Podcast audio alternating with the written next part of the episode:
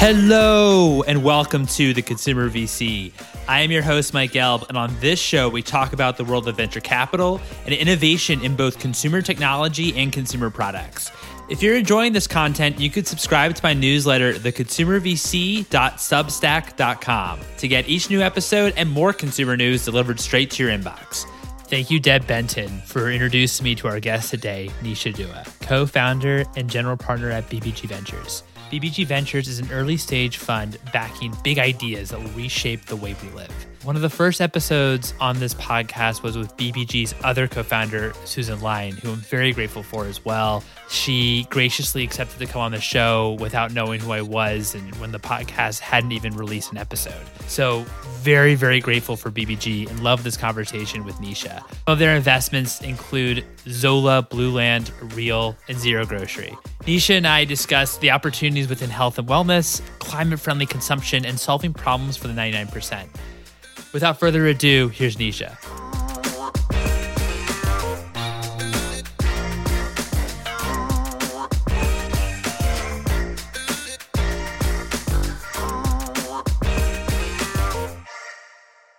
Nisha, thank you so much for joining me today. How are you doing? Hey, Mike. Thanks for having me. I have one question. I'll answer. I'm good. But do you have the best podcast voice?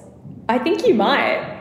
That's you're you're way too kind, way too kind. Absolutely not, absolutely not. Uh, I'm so excited to have you on the show. Um, I know we were just talking about it. Susan Lyne was one of the first people on this podcast, and she also spoke at uh, the first summit as well. Just very very grateful uh, to her and and everything that you are, are building at BBG, and so excited to finally have you on. It's it's I this should have been done long ago, so really excited to have you on. Me too. Long time in the making. Yeah, absolutely, absolutely. So, what was your initial attraction to venture capital?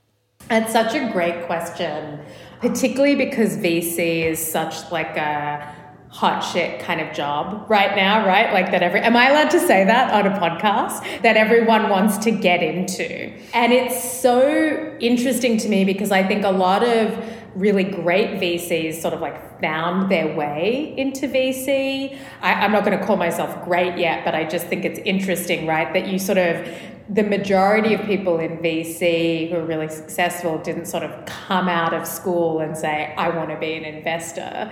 Um, and my path has been kind of similarly a sort of very windy path. I was a mergers and acquisitions lawyer, I was at Bain as a management consultant. I ran strategy and operations for a media brand portfolio at AOL. I launched my own startup built by girls. So I, I, could say that all my paths sort of ultimately really led me here. But what was pretty consistent, kind of, even when I was in high school, you know, as a waitress at a cafe, all the way up until now, I've always been obsessed with this question at the consumer level, which is, how do we make something better? Why do people do it this way? And, you know, the great thing about venture is it gives us the opportunity to take those day to day questions and apply them at scale. And when I think about that from a holistic perspective with what we're excited about at BBG, it's, you know, to have the opportunity to touch companies that are shifting paradigms, solving these big problems or these broken systems, that's what's really exciting to me because venture capital kindles the future. And when we think about what world we want to live in, I think there's a study from 2015 done by two economists which shows that something like 49% of all US public companies were backed by venture capital, and they represented like 57% of market cap. So if we want the opportunity to shape the world, that we live in, being able to find this sort of diverse group of founders who are ultimately going to be leading these companies that are driving value in America is, I think, just such an exciting opportunity. Totally. I think from your definition of venture capital and what it is, it's then again not surprising that it's such a hot shit industry and that there's so many people that want to get into it because they want to be at the forefront of what's new and exciting, especially as you probably could guess on the consumer level that we're particularly uh, interested in on. So, how did you come to meet Susan Lyne? Great question. Susan and I have been together eight years. She's my longest relationship. But, you know, as I mentioned, sort of I've had a pretty winding path. I've almost had kind of three different types of careers. I ran strategy and operations for the AOL brand group. It was a portfolio of about 40 different brands at the time, 1,300 people. And Susan actually hired me into that job. I was her first hire back in 2013. You know, we, I interviewed from Australia. I, uh, sorry, I mean, I came over and met her, and then we continued the interview process from Australia. And we immediately had this alignment on how we saw the consumer evolving, what she wanted to watch, what she wanted to read, what she wanted to buy, what platform she was on. And so we developed this really close working relationship over about the course of a year and a half. And we launched BBG in September of 2014, would you believe? We're about eight years old. And you know, fast forward today, she was my first boss in America. Now we're partners in BBG. What were some of the changing trends or what the consumer was looking for that that, you kind of sensed uh, there was an opportunity in? Yeah. So I think it's kind of on two sides, right? Both the consumer side and the and the founder side. And so um, Many of these numbers were there, they were just being overlooked, and frankly, I think they still are, right? We have this dominant consumer, primarily women, driving 85% of spend or influencing at least. They're the major user of nearly every single mobile and social platform, um, you know, Instagram, Pinterest, Snapchat, uh, maybe not Reddit, but that's okay. And they were increasingly the early adopters, but they weren't being funded to build companies. We, we know the stats, right? Two and two, just over 2% to female only led companies, 13% to male female led companies. But we had this new wave, particularly in 2013 14, where cloud storage, iOS, open source software was sort of dramatically lowering the cost of launching a startup and creating, I think, opportunities for different profiles of founders who'd come out of B school, come out of industry, and had maybe experienced a particular pain point that they wanted to solve. So, you know, our thesis was really that founders with these different backgrounds who intuitively understood the consumer they're building for would have a competitive advantage, and that our operating backgrounds would give us unique access to founders building for consumers. And I think, Mike, that opportunity today has only gotten more profound. So there's some really interest. If you look at the census data for every generation, when they were aged 7 to 22. I think it's in 1969, the generation that is now baby boomers were 80% white. In 2019, the generation that is Gen Z, as they were 7 to 22, were 52% white. And now I'm going to give you the real one, which is last year's census data from 2020 shows that people in America under the age of 18 are 53% non white. So, for the first time, the script has flipped. And I think that just says a huge amount about the type of founder that we can be funding who will have a really different understanding of what these rising generations of consumers will, will want and need. It reminds me of a conversation I had with Sarah Kunst, who was saying about how investors invest in people that look like one another, uh, typically, right? That maybe have that connection there for whatever reason that look like one another. And so that could be ethnicity, that could be gender. And so because there aren't the, you know, population of investors is overwhelmingly white male. I mean, I think it's like 95% or something or or just something really crazy that then uh, trickles down into uh, mostly the overwhelming majority of founders being white male who are actually backed. With given all this, I mean, do you see that there's like a tremendous opportunity in in venture as well, given how the changing demographics have changed. You said under 18 now it's uh, 53% non white male, and yet there's still so many overly, the overwhelming majority of, of venture capitalists are male. Do you think that there's like an arbitrage opportunity there since there really isn't that much supply um, of capital and there's a lot more demand? Yeah, I mean, listen, that's why we started the fund, right? We really felt like there was a white space and as such an opportunity for alpha. If this group of founders are being overlooked, we can get in early and meet these founders from the earlier stage, be be there at the seed stage.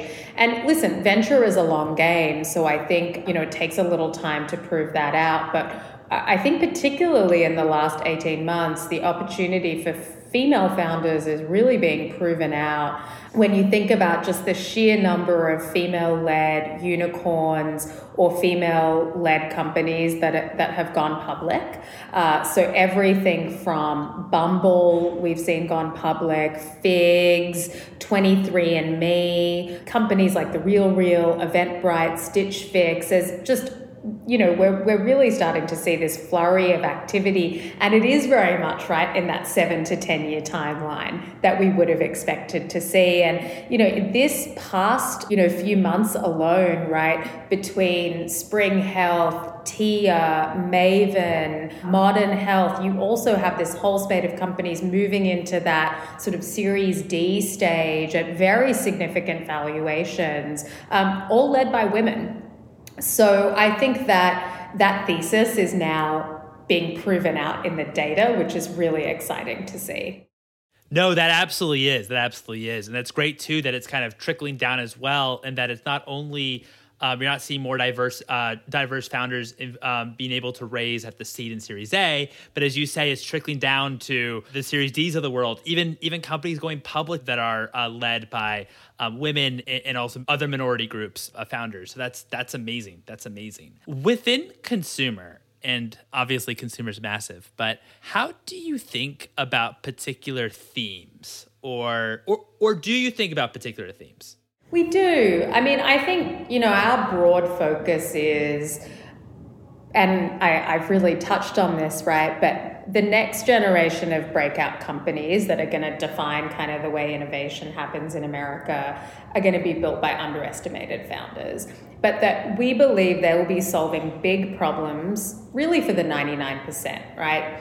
And so we're really looking overall for companies that we think are sort of embracing the changes happening in society to drive this really sort of human centered transformation in big arenas of the consumer economy where there are these broken systems, big problems. So that can apply probably to a number of different categories. What we've highlighted, I think, primarily is health and well being, the future of work and education climate friendly consumption, which is really an evolution of our commerce thesis from our first two funds, and then also products and services for underserved consumers. Because I think what you can kind of see across each of those categories is that there are things that are not working in each of those categories that sort of demand a rethinking of. Um, and that's kind of why we've really zeroed in in on those. No, that's that's really helpful. So within health and well-being, what's an example of a company or even just a consumer pain point that you are that you are kind of zoned in on and, and maybe looking for a solution or maybe you've backed for a solution? Yeah, absolutely. So, I mean, I think one of the biggest themes we're seeing or are excited about in health and well-being is the ability to have more solutions that are personalized or enable consumers to be proactive, proactive and preventative. So one of the sub themes in that is how can you use data to personalize products and services, whether it's for existing needs or future goals of a patient. So we started investing against that pretty early in our second fund with our investment in Spring Health, which I mentioned earlier. We were part of an all female led seed seed uh, round along with Rethink Health and Workbench. Um, and Spring is a precision mental health company that uses AI to match patients with the right care for them quickly and accurately. And so that pain point is, is pretty sharp in mental health, which is you go through this real trial and error of trying to find the right therapist for you, right? You go see someone that a friend recommended, and you're like, oh, I hate that therapist. And then you go see another one, and they're like, well, I'm an analyst, not really someone who's going to prescribe you medication. And you think, I never want to do this again. So they have the largest database of mental health data, right? And they can match you with the right person for you. But I think there are many applications for that that are broad spread. Um, if we think about chronic illness, autoimmune disease, and sort of the, the trial and error that consumers go through on a day to day basis, really just in a fight to be well. It's happening in women's fertility as well. We just invested in this fund in a company called Oova, which is a biomarker company for women that's doing the first at home P test that can analyze uh, your hormones, tell you when the right time to get pregnant is by analyzing the P test from your smartphone at home. So bringing the lab into the home. So there, there are lots of different applications. I'm personally looking for one in the realm of gut health, if anyone's working on that problem. Um, but, but, but I think, you know, sort of really looking at precision mental health as um, a, a big opportunity in the next few years. No, and I appreciate that. That's um that's amazing. How has COVID maybe changed any of your thoughts on your investment themes, or has it changed any of your thoughts on your investment themes?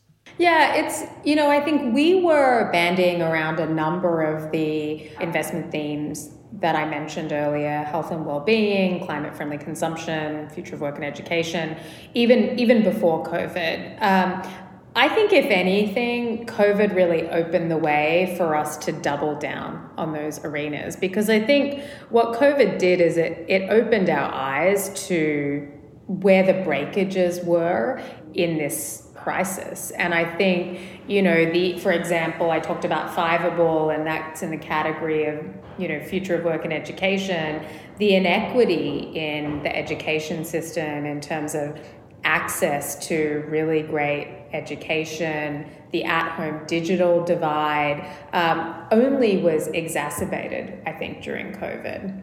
I think similarly, seeing people without insurance who'd maybe lost their jobs when it comes to healthcare during COVID was put into sharp focus. I think, you know, I'm skipping back to future of work, but opportunities for deskless workers in in a time of covid and and how we're making sure people like that have the ability to continue living have funds to live and or are growing and aren't left behind if they do have jobs in a remote work from home culture. We just invested in a company called anthill which is building talent software for the deskless worker. So I, I really think you know as many pandemics do they shine the light on the cracks in the system um, and have really just I think, emboldened us to continue focus there. I would say the additional thing that's grown, and again, we were already starting to think about it, was just how sharply something like a pandemic, which is a global crisis,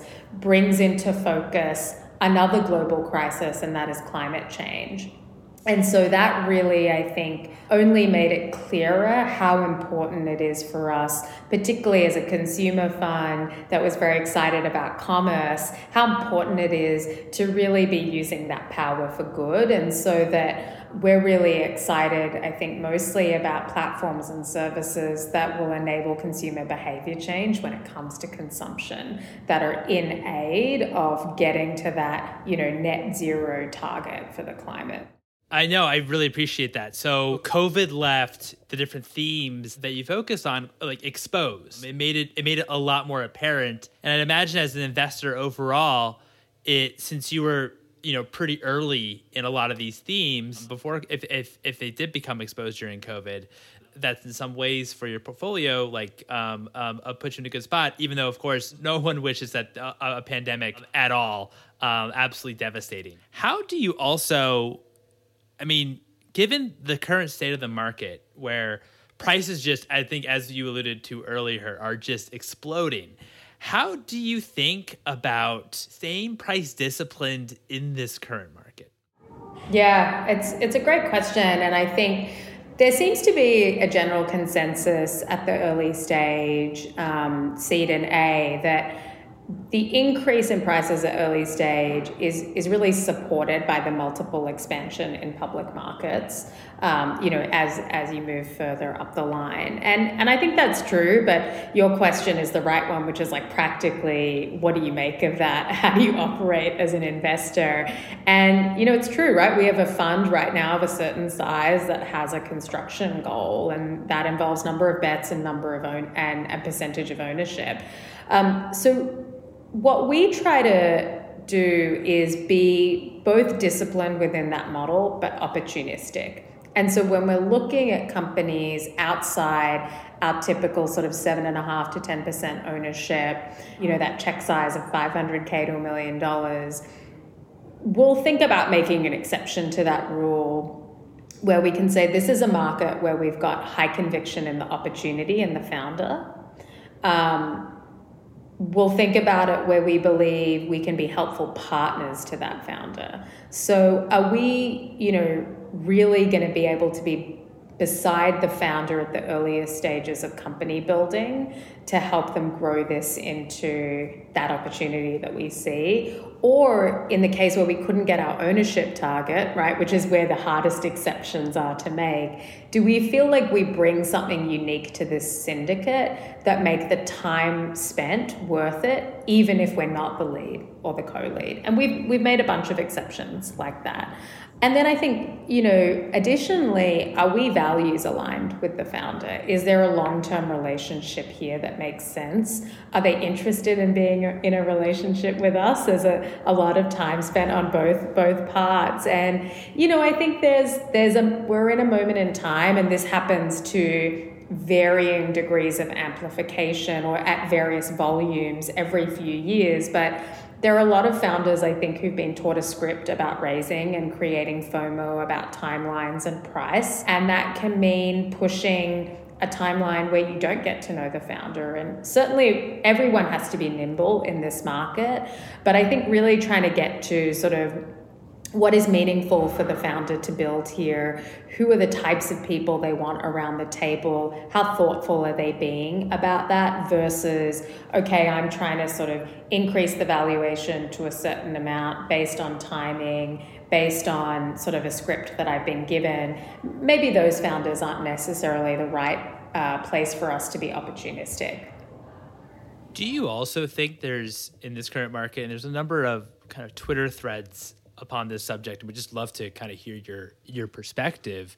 Is there a bit of a case of like the haves versus have-nots, where the haves are able to raise at extraordinary valuations maybe they're located in you know silicon valley or or new york or you know the major markets whereas there's also those that maybe don't have the right connections don't really have like the track record maybe they need to um, even though they might be uh, stellar founders COVID has probably exacerbated some of the systemic issues we have when it comes to disparities in funding. So your no matter your commitment to changing the profile of founder that you want to meet with and potentially invest in, you end up being back in these smaller networks, right? Of people who look like you, who have the same background as you. And so your time gets spent with them, and as a result, your capital gets put into them. So I, I do think it's true that when you then add sort of that COVID dynamic of Zoom and being out in the community a little less to this moment we have in time, which is yeah, I think the word frothy is overused and it's been used at a few other places in the cycle over the last five years. But when you've got a lot of capital in the market that needs to be deployed and timelines are shorter, it, it does mean that probably a lot of investors are not going out of their way to build newer relationships with with founders who don't sit in their existing networks what is one thing that you would change about venture capital?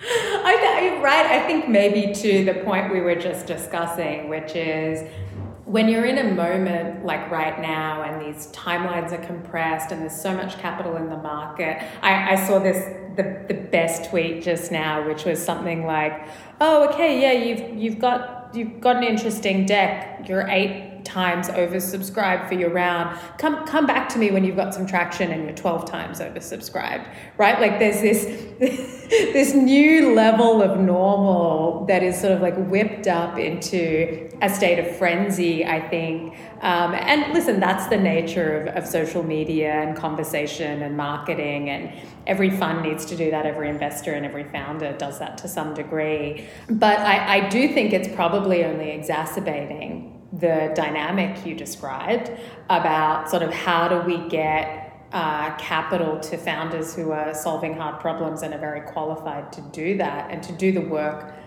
and the time spent on that versus getting consumed by the FOMO. You know, and I think it's it's it certainly is easy to see something boiling up within a group of investors through conversation, whether that's IRL Twitter, by the way, versus spending the time as an investor to think about what are the hard questions I want to ask a founder that go beyond looking on their LinkedIn or the last company they worked at to say, does this founder exhibit sort of uh, grit and resilience? Have they had to overcome obstacles? What is their view of the world beyond just the one page vision slide in a deck? And that does take time and hard work. And for some people, it is harder over Zoom, but, but you can do it. Um, so I, I think my answer will remain Twitter hype.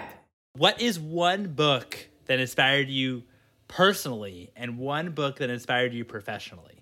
Okay, so I'm not going to give you like a trillion dollar coach or Ray Dalio principles. All these books are really good, right? Like they're all really good. I'm going to go hopefully off piece. Susan and I actually both just read this book. It's called Lifespan. It's about aging. It's by this guy, David Sinclair, who, shout out, happens to be Australian. But the precept of the book is that aging is a disease and that actually we should be able to live maybe till we're 150. And we can talk about all the implications of that another time.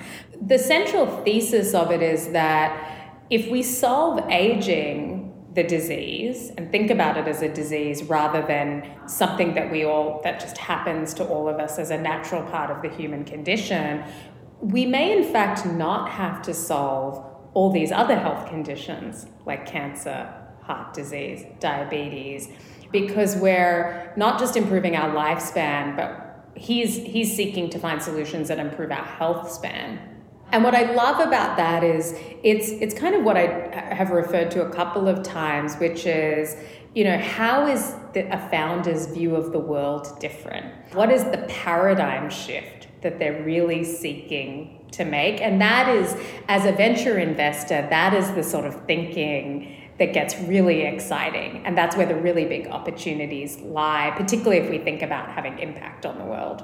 The book that has changed me personally, and hopefully is still changing me because I think it's a work in progress, um, is this book called When Things Fall Apart. It's by Pema Chodron. She's a Buddhist monk. And the central thesis of this book, and is really, you know, very much part of Buddhism and to some degree Hinduism, is that everything in life comes together and then it falls apart again. And then it comes together and then it falls apart again. And the sooner you can get comfortable with that, like comfortable with discomfort, the better off you are. Because in life, there is no perfect state, no ultimate destination. Otherwise, we're always like trying to reach that ideal of perfection and we're constantly disappointed because there's always something that sort of comes along and shakes us up and forces us to kind of like throw our toys out of the cart. So I love that book because it applies to every part of your life, but it also applies to startups. May I say, Nisha, you are very original. I don't think anyone else has mentioned these books. So you are very, Yay! very original here. Very original. It could also mean I'm reading the wrong books. So I'll go back and listen to all your recommendations. No, first of all, first of all, Lifespan, I, I hadn't heard of it until now. So I definitely want to check that out. When things fall apart, that is on my list because uh, Seth Godin um, mentioned it as one of his favorites on Tim Ferriss's podcast. And ever since, um, and I think echoing a lot of the the sentiments that you just said, but it sounds like a fantastic read, and um, cer- certainly for personal development. So, um, and I definitely need, I always need uh, help on that front. So, so, so I'm definitely going to do that. So that's great. Um, my final question to you is, what's one piece of advice that you have for a founder who's currently building? So I think my advice is always return to your North Star. So whenever you're planning, or whenever you're in the midst of building and things feel frenzied, they're getting messy, or even if you're missing your targets, uh, particularly as your company is growing, I think it's really helpful to always be anchored on your North Star and ask are the dozens of things I personally or my team and their team are spending their time on are in service of that goal or that North Star. And if they aren't, strip them away. If they're not in service of the overall mission or at least that, you know, first piece of that overall, you know, often we talk about the wedge into the market. If they're not in service of that, strip them away. I mean, you know, a consultant might say, oh, that's just 80 20. Maybe. But I, I think that, you know, so many founders get lost in the list of things they have to do and that's how they lose focus. And and i think we we all do that a little bit whatever business we're building or whatever business unit we're building. And so i really encourage founders to continue to anchor their whether it's their yearly goals their quarterly goals uh, the priorities they have their teams on uh, to look back to that North Star and to actually do that with their teams because that helps teach your teams and your direct reports to be focused on, on the same sort of like what does success look like um, as you are. Nisha, thank you so much for your time. This has been so much fun. Yeah, I had a great time chatting with you, Mike, and excited to to you know learn who all your next guests are and keep listening too. really appreciate that. Thank you. Thank you again. And there you have it. It was such a pleasure chatting with Nisha. I highly recommend following her on Twitter at Nish67. That's N I S H 67. If you enjoyed this episode, I'd love it if you'd write a review on the Apple Podcasts. You're also welcome to follow me, your host, Mike, on Twitter at Mike Gelb, and also follow for episode announcements at Consumer VC. Thanks for listening, everyone.